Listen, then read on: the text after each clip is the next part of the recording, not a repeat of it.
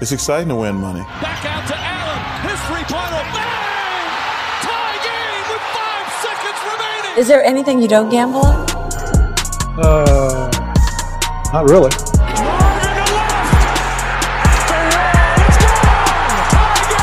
Gambling gods, fickle bunch. Oh yeah, so easily offended. Gambling's not your problem. You're just an idiot.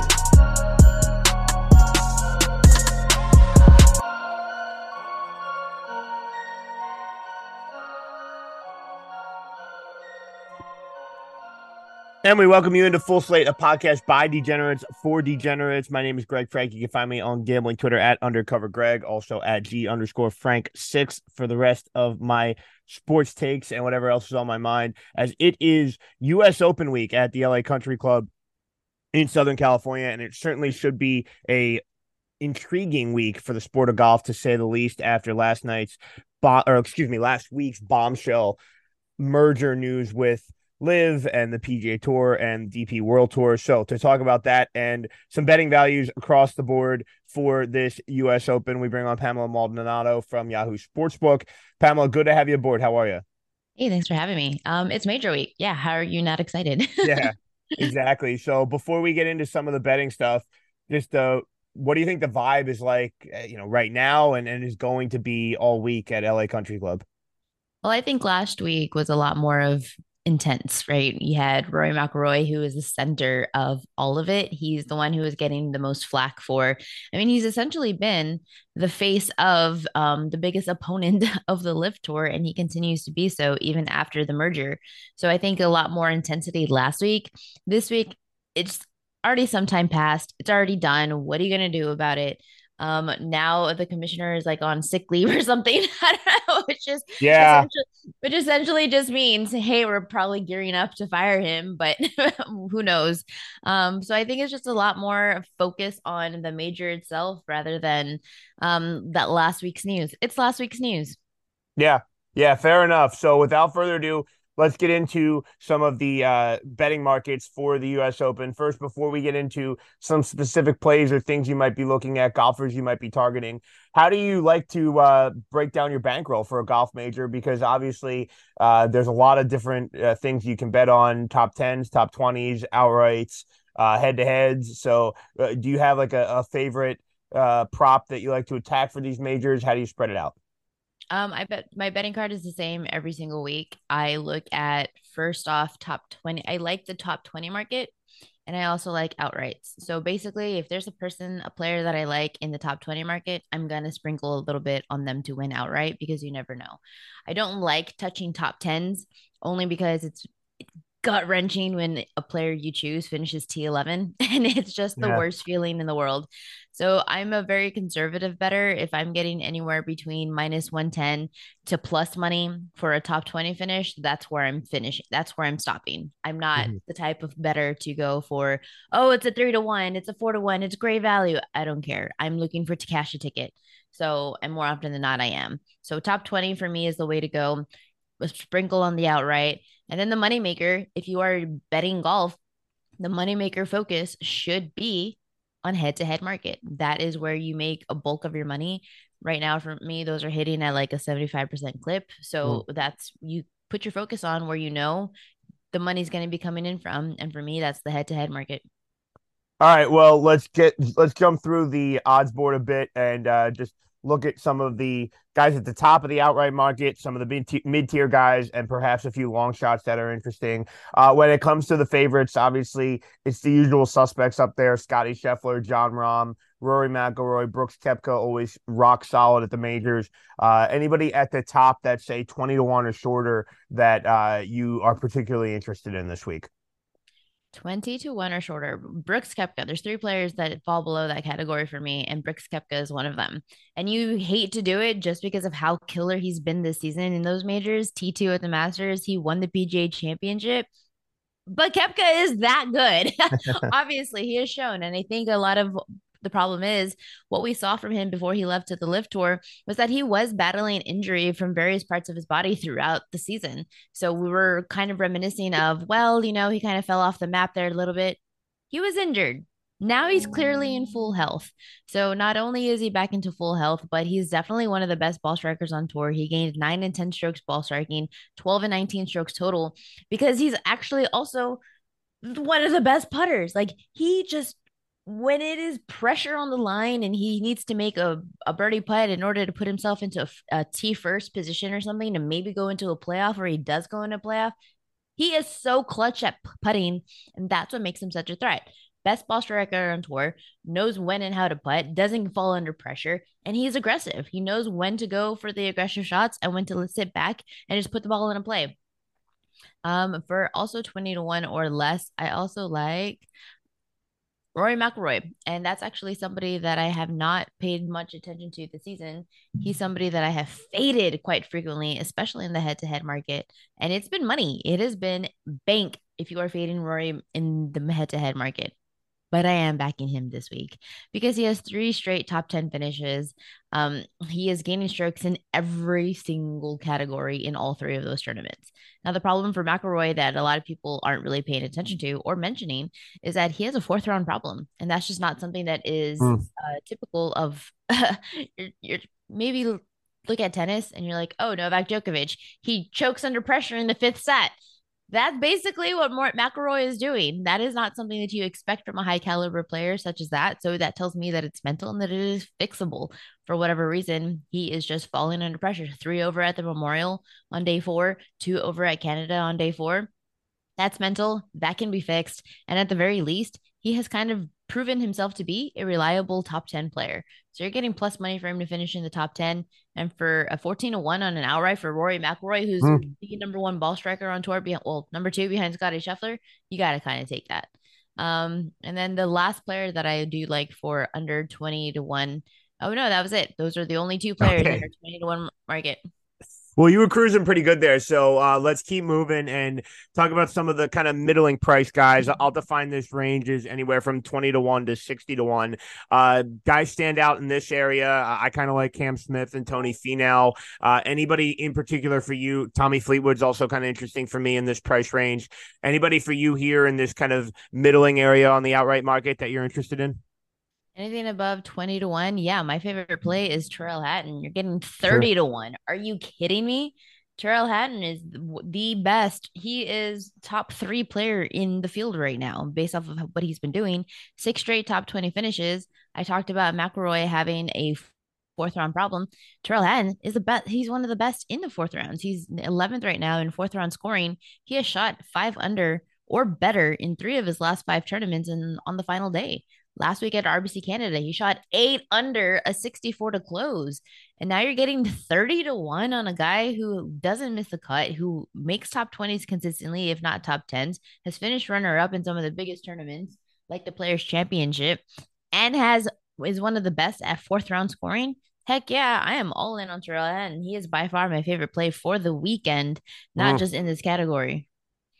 Um, and then as far as a, a sleeper or, or a long shot that could be live, uh, and, you know, maybe it's a sprinkle that at least makes you keep an eye on things. Like I had Corey Connors at eighty to one at the P G A, and I at least was, uh, you know, alive very much into the final round. Anybody in that kind of long shot area that you think could make some noise this week? What considers long shot? Is there a specific range that you're? Uh, I'll let you define that. I normally think of that as like seventy to one or longer, but uh, you know, that's uh, up to you, I guess. Uh, well, if we're talking about players that can actually win, I'm gonna stick with that. Players that can actually win. Okay. I'm gonna go with Rickie Fowler, and he's getting fifty, yeah. uh, fifty to one. Um, yeah. I absolutely love Rickie Fowler. I have been last year. My boy Will Zelatoris. That is the player that I was like from the beginning of the season, even prior, I was thinking he's going to win a tournament. He's going to win a tournament. You keep firing on him. Eventually you're like, okay, I'm going to stop betting him in the outright market. I'm going to take him only in the top five, but eventually a win did come. And that's exactly what's going on with Rickie Fowler right now. Um, I am not hopping off of that train. He has been a cash cow in the top twenty market. And even in a field as strong as this, he can still absolutely contend because he's top fifteen in strokes gained from tee to green and strokes gained total. He enters the week in back-to-back top ten finishes, T six at the Charles Schwab, T nine at the Memorial. He gained eight strokes from tee to green in both. This is he and he's not only rounding back into form with his off the tee performance, which is where the the area that he's been struggling with, but the most underrated part of Fowler's game is that he is one of the best short game players on tour, and he is specifically really good on bent grass putting. And it just so happens to be that he has putted in neutral in back-to-back tournaments. So it's kind of like a Scottie Scheffler situation where you're producing results and you're one of the best ball strikers, but your putter is not helping you right now. And yeah. so now if you can just like find it with the flat stick, not only do I have belief that his comeback year is going to continue this week in a major, um, but is um, so yeah, top thirty, you're getting plus money, top twenty, you're getting plus money. Those are both very solid options, fifty to one. I don't know if Rickie Fowler is actually going to win this tournament, but you better damn believe that he's going to be in contention. And somebody who's in contention, you always want to sprinkle as an outright.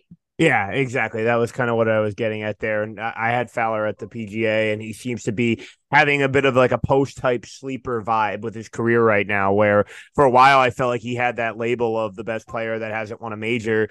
And, you know, that's kind of gone away. And we're looking at guys like Xander and Patrick Cantlay and, you know, uh, Tony Finau as that label. And, and I feel like maybe some pressure's off Rickie a little bit, and he's just been able to put together a nice season so far.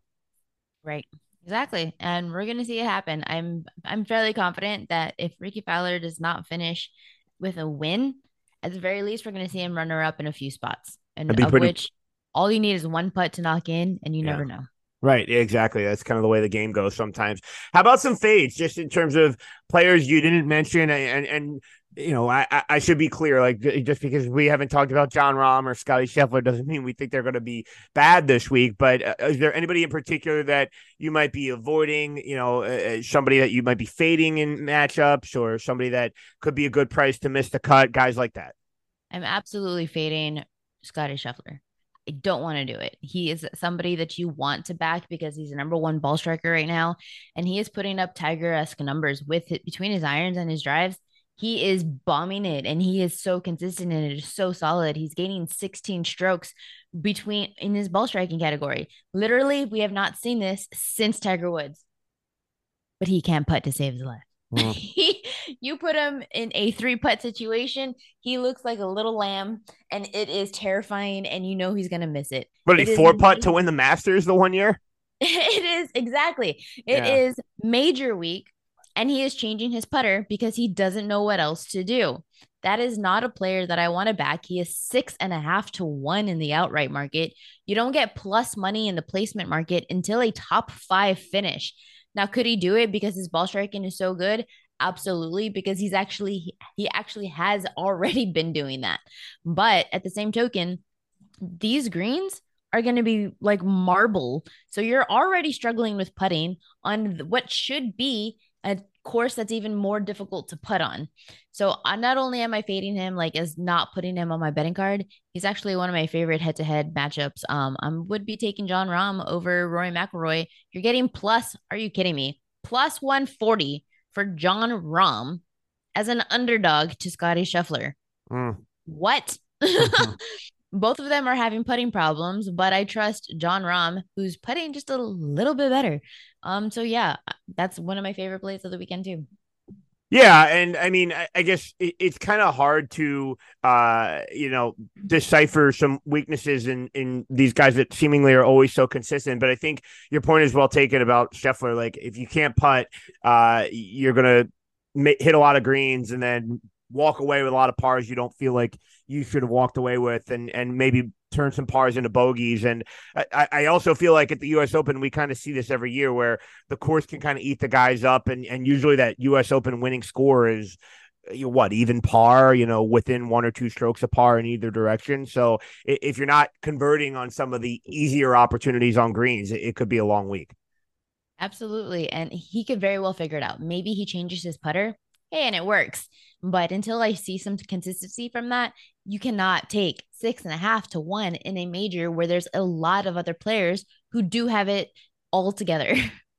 I know you got to get running soon, but uh, quickly, uh, I also I mentioned, you know, for a while there, it felt like it was Rickie Fowler in terms of the best player that hasn't won a major. And, and I mentioned guys like Cantlay and uh, Finau and Xander. And, you know, Xander's a uh, San Diego guy. This isn't too far from his neck of the woods. But when it comes to, you know, Victor Hovland, obviously, is another guy that seemingly always knocks on the door. And, and sometimes I feel like guys like that are uh, occasionally underpriced based on the fact that, well, they haven't had that one breakthrough yet. Who do you believe is the best player right now that hasn't won a major? Um, I'm going to say Tyrrell Hatton. Sure. Yeah. He's been, he's been my favorite player all of twenty twenty-three. I have bet on him back in January, and he's been making me money, and you just see the progression in his game. It's just a matter of, does he have belief? Because I've also saw him at the Valero Texas Open where he missed the cut, and he was throwing his iron. He's cursing every which way. He's yelling at his caddy. He's just mad at the world. And because he just can't figure, he just had a bad day. So if he can keep that under wraps, keep his composure, then yeah, he's just as good as anybody else in the field right now who has, who can fully win this tournament. Have you noticed that too, just in terms of the betting markets? Like, let's say Tyrrell Hatton does win a major, uh, you know, win this week. And then at the Open Championship, you know, he might be twenty to one instead of thirty to one. Like, is that like a, uh, a fair assessment? Or do you think that like these books are pretty efficient regardless of if they've, you know, had the breakthroughs or not? I wouldn't say books are sufficient. I've actually, I mean, it's at the outright market. You have one hundred fifty guys you're competing yeah. against. So what is sufficient in, in, in, a, in in a sport like that? Um, I would say like in the head to head markets, there's going to be a lot more efficiency. Maybe in the top twenties, top tens, there's going to be a lot more efficiency. But when it comes to the outright market, I, I, I don't know if you can quantify anything as efficient. Uh, lastly, just in terms of the, the golf course and how you expect it to play. I mean, I mentioned it, uh, the U S G A oftentimes picks these courses that can eat the players up a little bit. And it seems like uh, you want to be able to gain a lot of distance off the tee this week. Uh, what do you, what kind of golfer do you think in particular? I, I know you've kind of thrown a lot of names out, but stylistically, uh, how do you, what kind of game and traits do you think will play well this week? I'm looking for the all around player because the truth of the matter is we don't know. Um, this is a course that we haven't been on tour once before. So we're having to figure out what is it off the tee? Is it distance? Is it accuracy? These are wider fairways. Yes, but they're very sloped. So even if you hit your angle, the ball can still roll off and the rough is very thick and the greens are small and they're bent grass and they run like marble and they're fast and firm right now because it, the temperatures are warmer and they haven't had rain. So it's just a mixed bag of, we don't know what to get. So for that, I'm just looking for the all-around player. Good off the tee, good iron play, good around the green, good putting. Just a solid all around. Maybe you have a couple of tournaments where you've lacked a little bit, but for the most part, you're the complete player. And there's actually quite a few of those, and all of which are the ones I mentioned. All right. Well, I feel like that was a, uh, while the books may not be super efficient with all these golfers they have to price for majors, I feel like that was a pretty efficient twenty minutes there. We were able to get you in and get you out. Pamela Maldonado from Yahoo Sportsbook joining us to preview the U S Open. Pamela, thanks for your time. Enjoy this U S Open. Absolutely. Thanks for having me. All right. All right, so again, there was Pamela Maldonado from Yahoo Sportsbook. Before we get out, I just want to uh, throw a couple names at you that uh, I kind of hinted at there, but obviously uh, she's the expert and uh, wanted to kind of let her uh, drive the car, uh, or I guess the cart, if we wanted a uh, golf analogy there. Uh, just as far as some other guys that I'm looking at, uh, I feel like I say this guy every major, but um, going back to the well with Patrick Cantlay, four straight major results inside the top fourteen, second in strokes gained this year on the P G A Tour off the tee. So uh, I definitely am expecting him to be very much in contention uh, come Sunday uh, at L A Country Club. And I got him at fourteen to one in the outright market. I, I, as she talked about, I will definitely look at the head-to-heads. Um, I do not. I probably should bet some of those top twenties a little bit. Uh, I am with her on the top five, top tens. Uh, just kind of like if I'm going to go that far up the board, I might as well just throw the dart at the outright ticket. So um, yeah, I, I could see myself it, it maybe on a few of these top twenties, uh, but I, I really like the tournament matchups and the round matchups as well. So I'll definitely be giving some of those out on my Twitter, uh, but uh, for an outright, uh, Patrick Cantlay. At, uh, I stand corrected. I got him at thirteen to one. I like him. Uh, another guy, uh, I, some of those kind of just below the top tier guys that I like. I mentioned Tony Finau at thirty-three to one. Uh, I, I, I, I like these guys that have not won majors because that, but are always knocking on the door. Cause I think golf's the kind of sport where if you just give yourself enough chances, eventually you'll have a breakthrough. Uh, Pamela mentioned she's fading Scottie Scheffler this week. Um, and I, I think it's, It's rare to see a guy like Brooks Koepka, who is just always there at majors. She talked about Rory McIlroy's struggles in fourth rounds and those Sunday rounds for Rory, um, you know, at the Masters in particular, have sometimes not been great. And uh, I think that conversely, the guys that haven't won, uh, it's an opportunity for them to jump up when you look at them and say, oh, well, top fives, top tens. It's not like they're not good enough. And in the case of Tony Finau, uh, he's finished in the top five at all four majors in his career. Uh, and he, he seems to be the kind of game that, you know, the U S Open, like his style and power, seem to be best suited for this major. So I like Tony Finau at thirty-three to one. Uh, I also like to- Tommy Fleetwood uh, of England at forty-seven and a half to one. I got him at, uh, and he played very well at the R B C Canadian Open last week, lost in a playoff. Uh, he's been peppering the leaderboard at a lot of P G A events most of his career, but has yet to find a win. Uh, so uh, uh, kind of the, an under-the-radar, rock-solid guy that uh, is, a, is an all-around player, I feel, that uh, Pamela mentioned might bode well at L A. Country Club. Club. So I like Fleetwood. Uh, Cam Smith, also uh, a little bit shorter, uh, but twenty-four to one. Uh, I think that um, I read an uh, article uh, from Jason Jason Sobel at The Athletic. Shout out to him, or excuse me, at the Action Network. Uh, and uh, it was a, a good piece that talked about his mix of creativity and power, uh, which he pointed to the way he won at the Old Course at the Open Championship last year. Uh, and some of those traits in terms of being able to mix and match different aspects of your game uh, will, will be ideal for this week at L A Country Club. So Cam Smith, twenty-four to one, Patrick Cantlay, fourteen to one, excuse me, thirteen to one, Tommy Fleetwood uh, at thirty, excuse me, forty-seven and a half to one, Tony Finau at thirty-three to one, uh, and a couple of long shots to wrap things up. I'll, I'll throw a dart on Adam Scott. Uh, here's a former major champion, the Aussie, who's uh, in sneaky good form. Uh, twenty twenty-three, he started with uh, eight consecutive finishes outside the top twenty, but how about three top tens in his in his last four starts? Uh, and he seems like a uh, worthwhile option at this price of seventy to one.